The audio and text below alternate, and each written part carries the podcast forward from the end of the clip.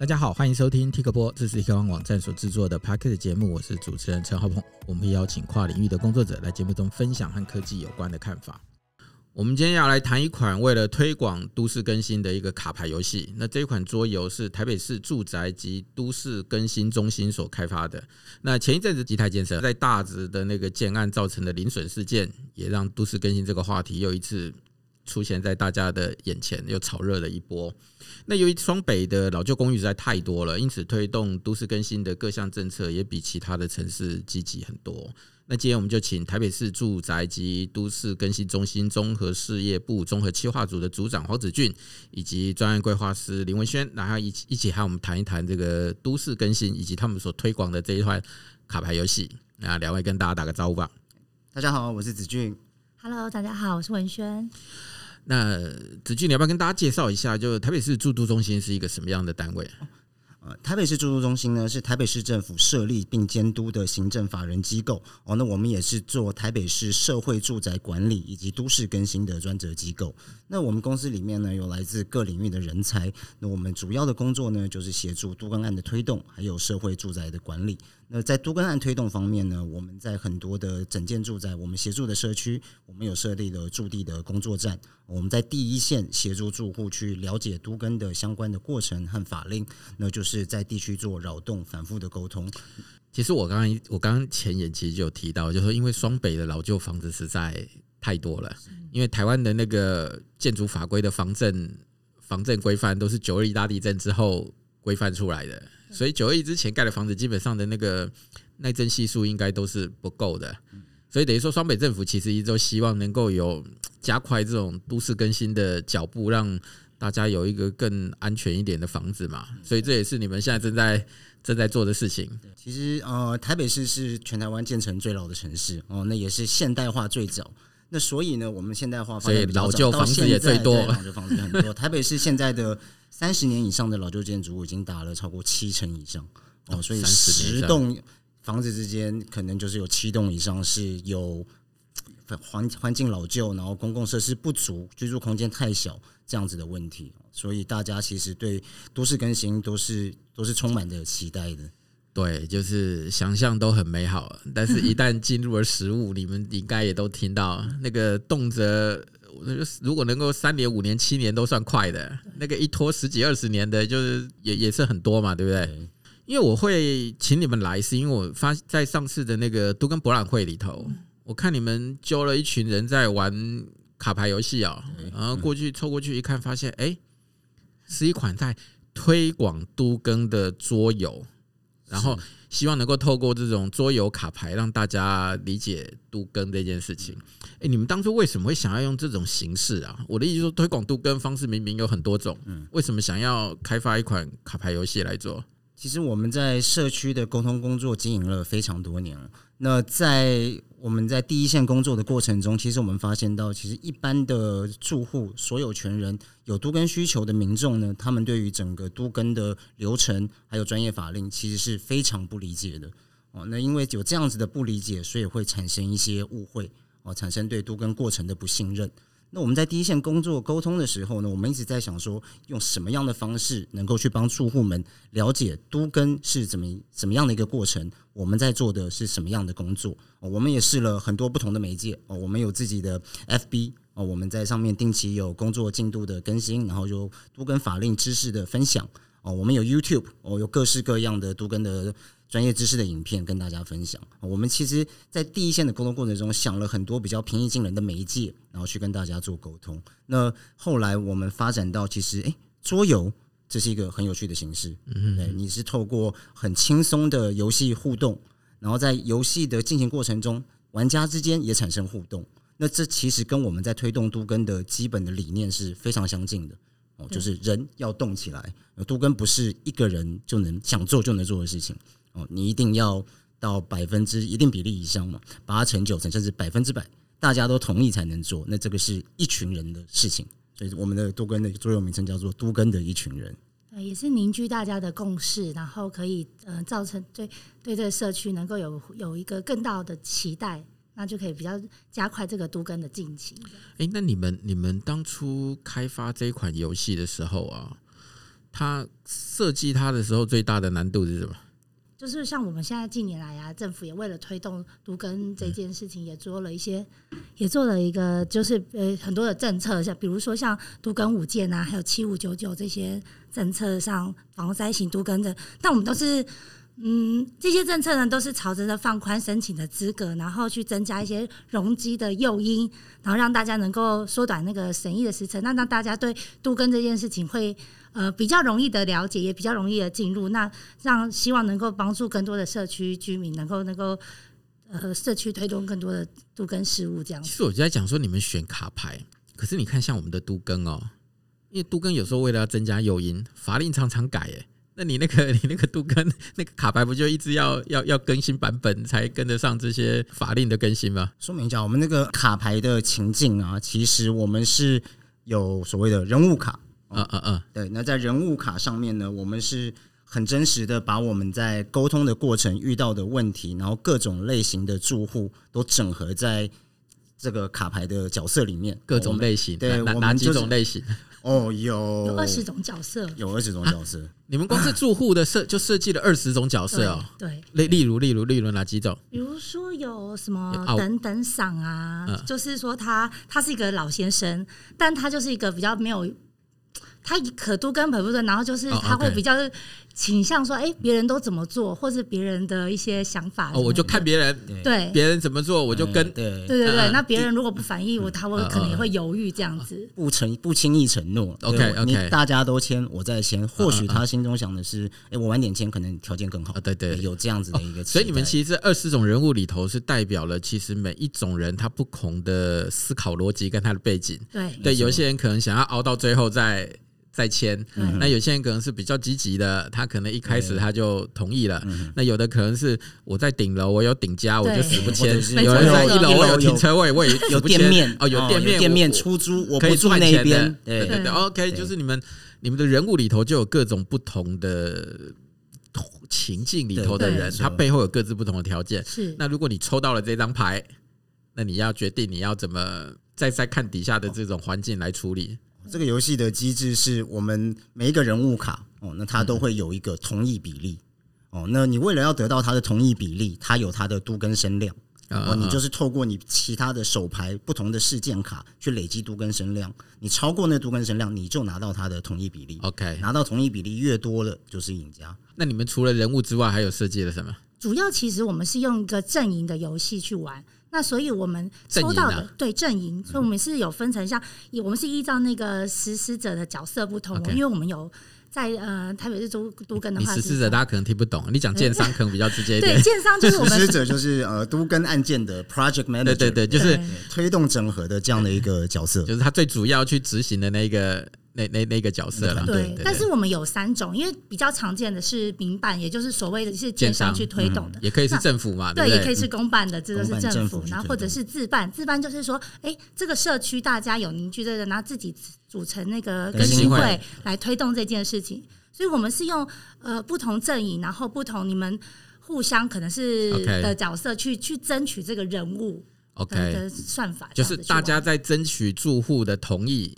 以这个出发点来玩这个游戏。那你想要争取这个住户的同意，你可能就要拿出东西来说服他，告诉他有什么好处。那这是你们设计这款游戏的逻辑啦，在玩的过程当中。那我们先回过来聊一下，就是说一般人，你就是你们接触了这么多，你们觉得一般人对于都市更新现在的理解的情况是什么？主要有分成几个层面来讲，首先就是我刚才讲过，大家对于都更的程序、法令都不是太清楚所以其实他有时候问的问题呢，我们要重新把都更的整个的背景知识，然后跟他做讲解。大家最简单的都是我能不能一坪换一坪，有没有一个平面停车位？对，就是买一送一。因为不理解，所以会有了这样子的，而且一坪换一坪还要室内一坪换一坪我没有要跟你公设一坪换一坪对，就是我觉得最常的问题一定是这一题。对，就是你过高的，把它当做一个好像只是资产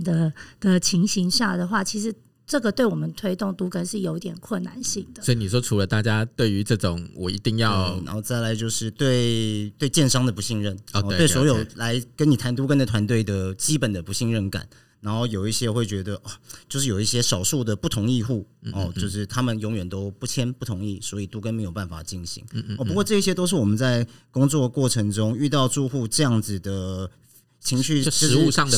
feedback， 我们就是反复的做沟通，然后跟他们讲解。那你刚才讲到为什么没有办法一瓶不换一瓶，为什么是一个过分一瓶换一瓶，为什么会是一个不符合现实的期待？那是因为每一个基地它的地理位、它的位置、它的区位、它的土地使用分区都不一样。那土地使用分区不一样的话，你的容积率就不一样。那容积率不一样的话，你能够分回的比例就不一样。那再来每一个地方的地区的房价不同，行情不同、哦、那房子的造价不同，所以每一个基地你能够去分回的条件其实是不一定的，就是其实严格说起来，就是它背后牵扯的因素实在太多了，就是你这个地段到底值不值钱，那它的房价高不高，然后你又回应到你的营造厂的那种建造的成本，然后就是所有东西土地持份，对，就是所有东西算一算，它不是一个可以简单的回答可以或不可以的问题，没错。那这个东西在你们的卡牌里头有办法教大家吗？其实我们卡牌因为讲的都跟真的是牵涉到各种领域的专业、哦、那你要透过卡牌游戏去把它一次讲清楚，那对卡牌来说它的压力太大。对对对，我们这个游戏主要就是呈现整合的过程、哦、就是整合为什么难，就是因为有各种的角色，然后各种的事件、各种的状况、大家去相互影响，就是卡牌会告诉大家说，都更基本上要有这样的一个过程。对，那至于更细的那一些，不管是你要走权力变换或者是什么，那就可能就是后面的事情了。主要是希望这个卡牌是这样的游戏，大家透过玩出兴趣，然后就想说，哦，对，是一个催化剂，我也想要去了解，了解之后就会想要参与加入。所以你刚觉得说，一般人对于都市更新的理解还太粗浅了，是吗？是这样讲吗？还是说他们的理解太不切实际，没有进入到真正实务的运作阶段？因为你其实在台北，你必须要身为你是所有权人、是地主，你才会有可能碰到都更的议题，所以并不是大家都会有这样子的去理解这方面讯息的需求。对，可是一旦遇到了，那大家其实也是真正想要参与都市更新重建的人呢，他们就会去想要了解。我想要问到底，如果我今天真的想要理解都市更新这个议题，你觉得它很困难吗？因为你一定会发现说，其实现在你还是会常常看到某些地方在都市更新，对，然后呢，媒体会爆出来的东西，大部分都是不好的消息，他们会拼命爆，对不对？哦、有个这个地方、哦、有钉子户死不签，所以呢，房子被硬要这边挖走一块，就是大家会听到的都是这些讯息，所以这某种角度其实也加强了大家对于都更这件事情的某种存疑吧，因为老是负面的想法，对，有时候会觉得说，哎，这块地我住了一辈子，那我到底会不会因为签了这个东西让自己遭受什么样的损失？我现在做这个东西明明有30坪，但是呢，我跟你换完了之后，哇，我室内一下子变成20坪，小了那么多，然后多了一堆我用不着的公设。我觉得很多人其实会有这种想法，所以我的意思说，我真的想要去理解一件都市更新的这个整个来龙去脉，它是一件很复杂的事情嘛。应该是说，都更的这个过程中啊，其实是除了房子的更新以外，还有一种是你生活的形态的改变。就你有没有想要，比如说像长期住在公寓的，像尤其是现在老年化社会嘛，那老人很多，我有听到很多住户是儿子来，然后他就是说，我真的很想都更，可不可以尽量的协助我？他说我没有要一瓶换一瓶，真的也有人这样，他就说他说因为我爸爸年对他说我爸爸年纪大，他就是需要有电梯、啊、他对他就是每天那、啊、我变得我上班我还要来带他，我要他说他是上去要背着他爸爸下楼去看医生，因为他爸爸没办法下楼。OK， 对，那就是他很需要有个比较好的环境让他可以，但他也没有，但可能当然是可能也没有过于的可以去买，所以他就很希望说能够促成都更，然后让老人家有这个比较好的环境居住环境，那就是一个崭新的生活形态，大家要试着去改变。那我觉得出发点应该是要以说，到底是你自己什么是你想要的，不是用去价值去说，你的生活是不是要提升，你是不是希望是有一个好的社区管理的，像现在人比较重视的这些部分，然后是或者是说，你不再是什么漏水，像我真的听过有人家住在很好的地段，但他没有办法更新，原因是因为他就觉得条件不是他，但是家里里面他是说，一到下雨的时候就会漏水。他真的是，你很想象，比如说在仁爱路上面的房子，他可能是家里下雨，他是要拿水桶去接的。老旧公寓吗？对，就旧公寓。但因为你没有更新，它这个水管都是50年的房子。其实我本来就要问你说，都市更新的好处是什么？像你刚刚已经讲的差不多了，对不对？譬如说，你可以让老人家有更方便的行动的工具，对，然后居住空间。更新完了，那个房子就重新设计、重新盖，整个居住的环境会好多了。对，但是一般人都会觉得房价会增加1倍了。对，那当然还有一些税负的减免的优惠，对，还有一些税负的减免，那一般人可能不知道啊。你刚刚讲有没有管道？其实专业的问题都有专家能够帮你解决。那都更最重要的是，其实都更的整个过程中花最长的时间就是在前期的整合。对，沟通。那为什么要这么久？就是每个地主的情境都不一样，大家的条件都不一样，需求跟想法，就每个人想的东西都不一样，很多时间的整合。可是就是只要你地主愿意做，有决心去参与，那都更就能成。可如果你永远都不做的话，那永远就会是现在的环境。那要了解都更知识，其实一点。现在其实也是我们台北市政府和我们团队要一直致力提供给大家一个很完善的资讯平台和宣传管道。那其实我们自己的 FB、YouTube， 然后都有很多相关的讯息。那台北市都市更新审议主管机关是台北市都市更新处，那都市更新处也有非常完善的资讯在他们的网页上面。那如果想要有专人去你们的社区帮你们讲解都更的法令程序相关的问题的话，只要社区有15人以上的联署，就能够申请都更处会派专家到你们社区为您做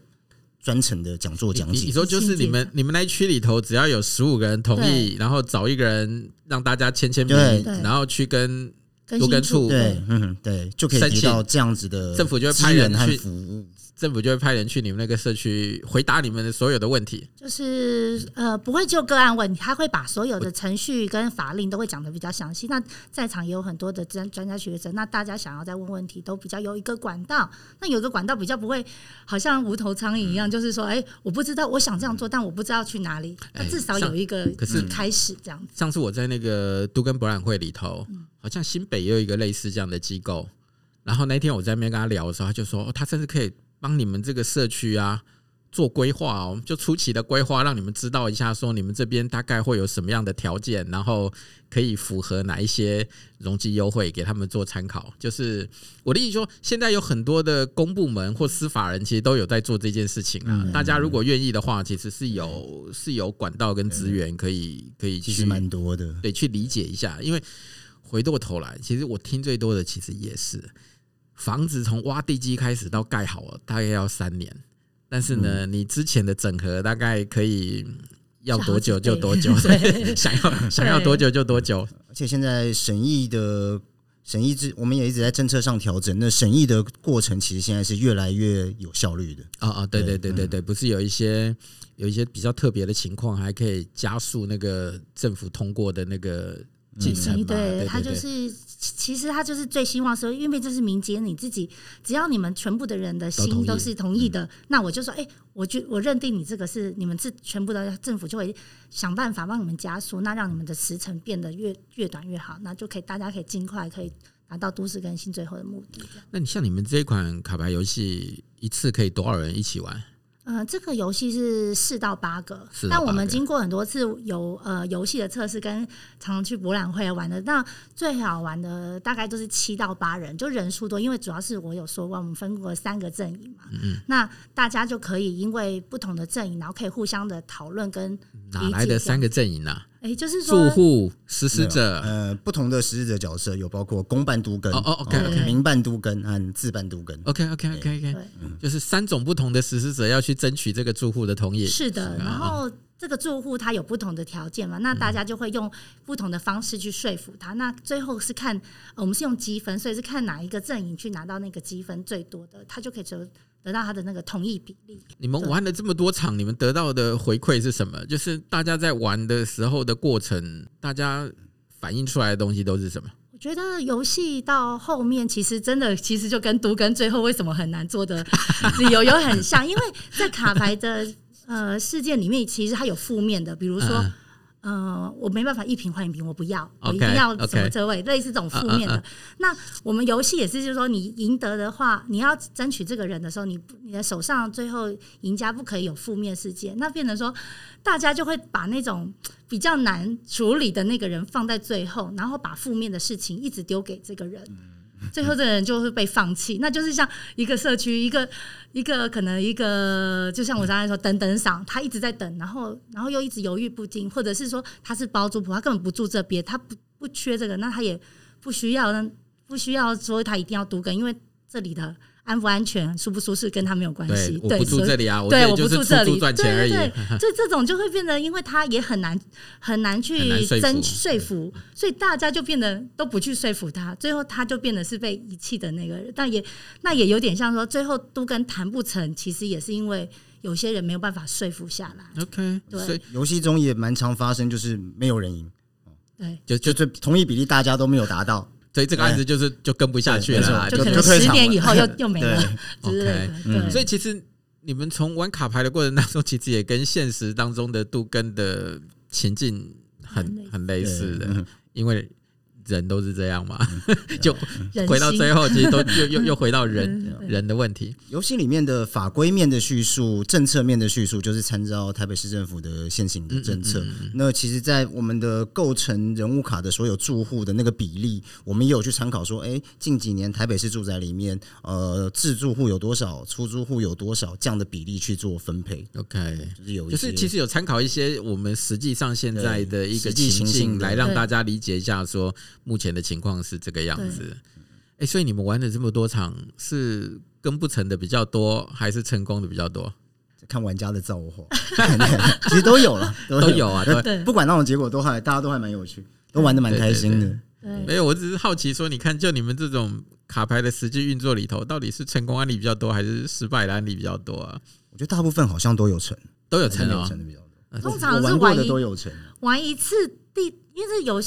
为是游戏嘛，他不用真的。对，刚开始大家比较不熟的时候，比较不懂的那个技巧，所以在就游戏方面，他可能刚开始第一次玩的时候会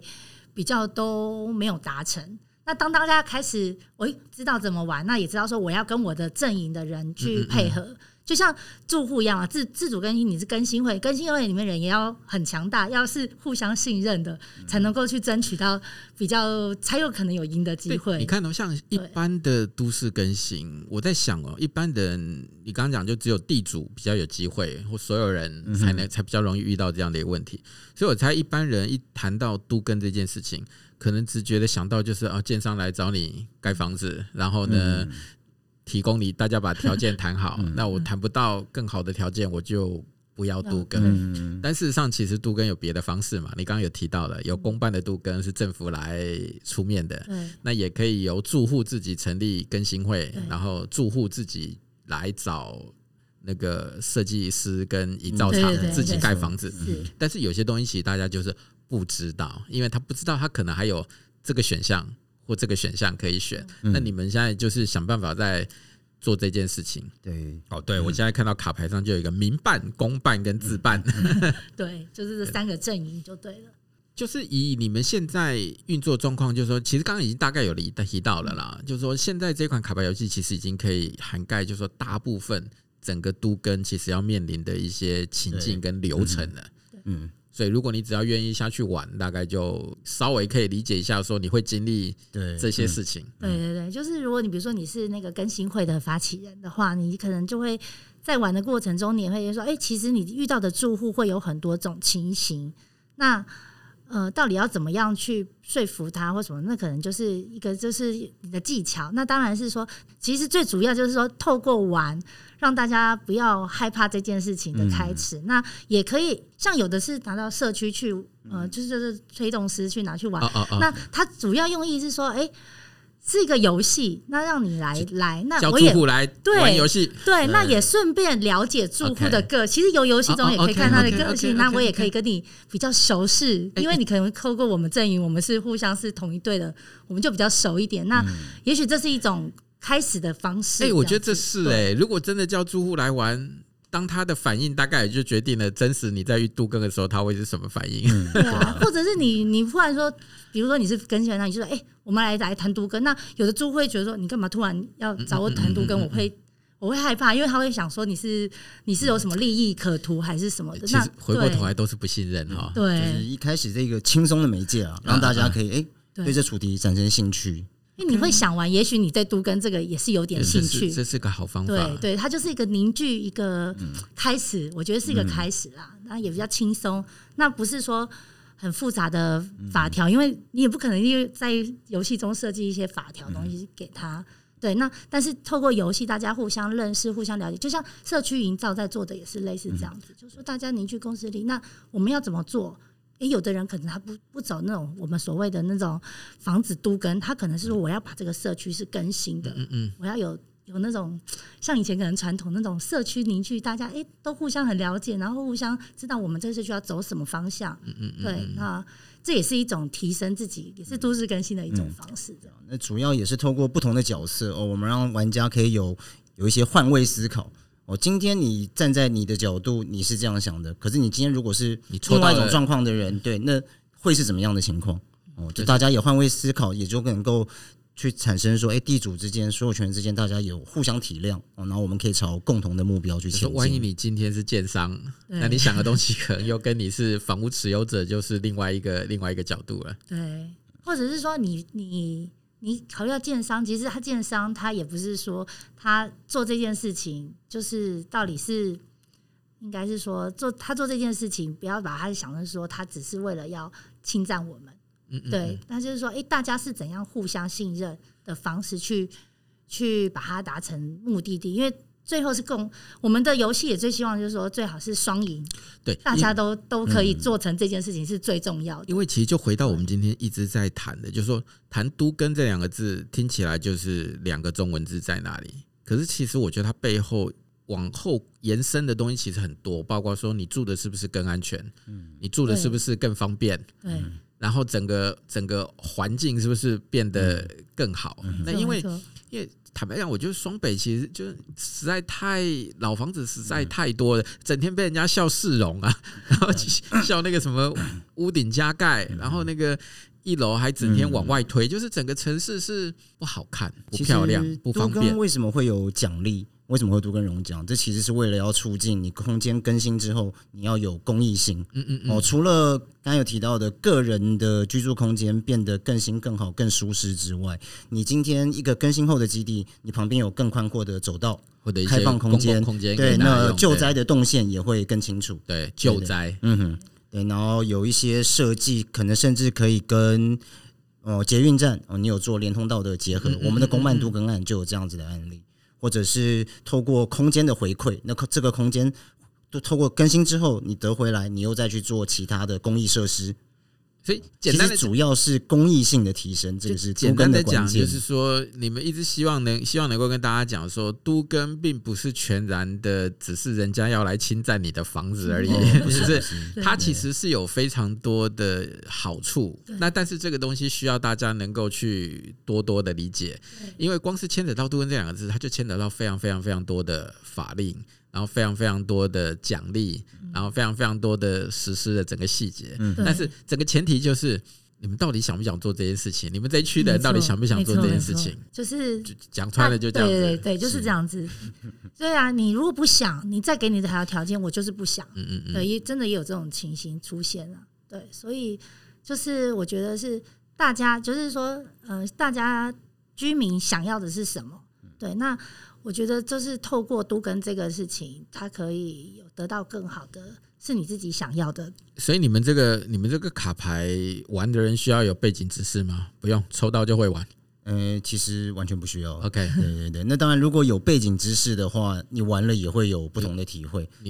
对，就像刚才有提到，就是有认识做社区营造的朋友，他就是买了我们的桌游，然后他就拿这个然后再去做一个转换，然后变成是他在社区里面去推广都跟危老重建的时候的一个沟通的工具。显然应该要推动是每个人都应该要买一套下去玩才对，蛮多那种请洽询对，这个东西是大家要去哪里买？如果一般的民众有兴趣，他可以去哪里找你们这套卡牌？我们目前没有对外的通路了，我们就是在自己的 Facebook， 我们在自己的粉专上面，然后有销售讯息，对， okay, 然后大家有兴趣的话，也可以直接打电话到我们公司询问。对，那就是林小姐就会为大家服务。对，起码透过了一个轻松的游戏形式，让大家可以多了解都更这个议题啦。对，不是我们一般想到的那个，对不对？每天在媒体上看到这些东西，对，建商又要干嘛了？这个是跟你自身的生活最相关的事情。其实我觉得有些东西真的是到了你有那个需求，你就开始想了。家里有老人了，开始没有办法爬楼梯了，对。对不对？这是最重要的。什么真的是那种房屋老旧了，或者是以前比较常听到的海砂屋嘛，高氯离子的屋子，这个是安全性的问题，钢筋结构受损。对，其实坦白讲，你有太多的理由可以让你去换一个更安全的住宅空间啊。对，而且房子只会越来越老。那都更他也是，就是说他为什么有一些有基地，就是说面积的限制，他也是希望说是大家一起整块一起发展。那就像可能会有一个比较完善的走道空间，也许小孩上学，他不用再走到那个小巷子跟机车或者是汽车争道，那更好的环境让大家，比如说最重要也是还有安全嘛，那就是消防动线的问题。那还有停车场，你可以解决周边的一些停车问题。对，大家不会说一个巷子然后没有划线，大家就把它停满了。停车场很重要。对，那大家就可以舒适，然后又便利，那也是安全性。你还会看过那种新里长上来以后，把红线全部涂成白线的？现在里长是直接把所有巷弄里面的变成是绿色人行道路，那我觉得还蛮不错的。我没有，我家那边是把白红线变白线。就是可以停，变得对，所以那个原来更小的巷子就变得更窄了。其实这种事情就是说安全性的问题，如果遇到什么的，那消防车其实它有它的一定的救灾空间。我就觉得说，因为城市老旧，它其实必须要做一点重新的整理。那其实都市更新做的就是这件事情啦，只是说对于一般的屋主或所有权人来想的都是个人的利益，这也是通常是都更最难以推动的部分啦。那最后你们还有什么要跟大家讲的吗？大家如果对我们的业务、对我们的卡牌有兴趣的话呢，可以直接在 FB、在 IG、在 YouTube 上面找到我们的相关讯息。那很高兴我们也会尽心尽力的为大家做更多的咨询与服务。所以如果那个有房子的人想要都更，那请关注一下台北市住都中心的脸书，那有相关的问题打电话去问他们大家都可以解答你的疑惑。是的，好啊，那谢谢大家今天的收听，也希望大家将来都有新房子可以住，住得安全，住得舒适，都更的一群人，大家一起加油。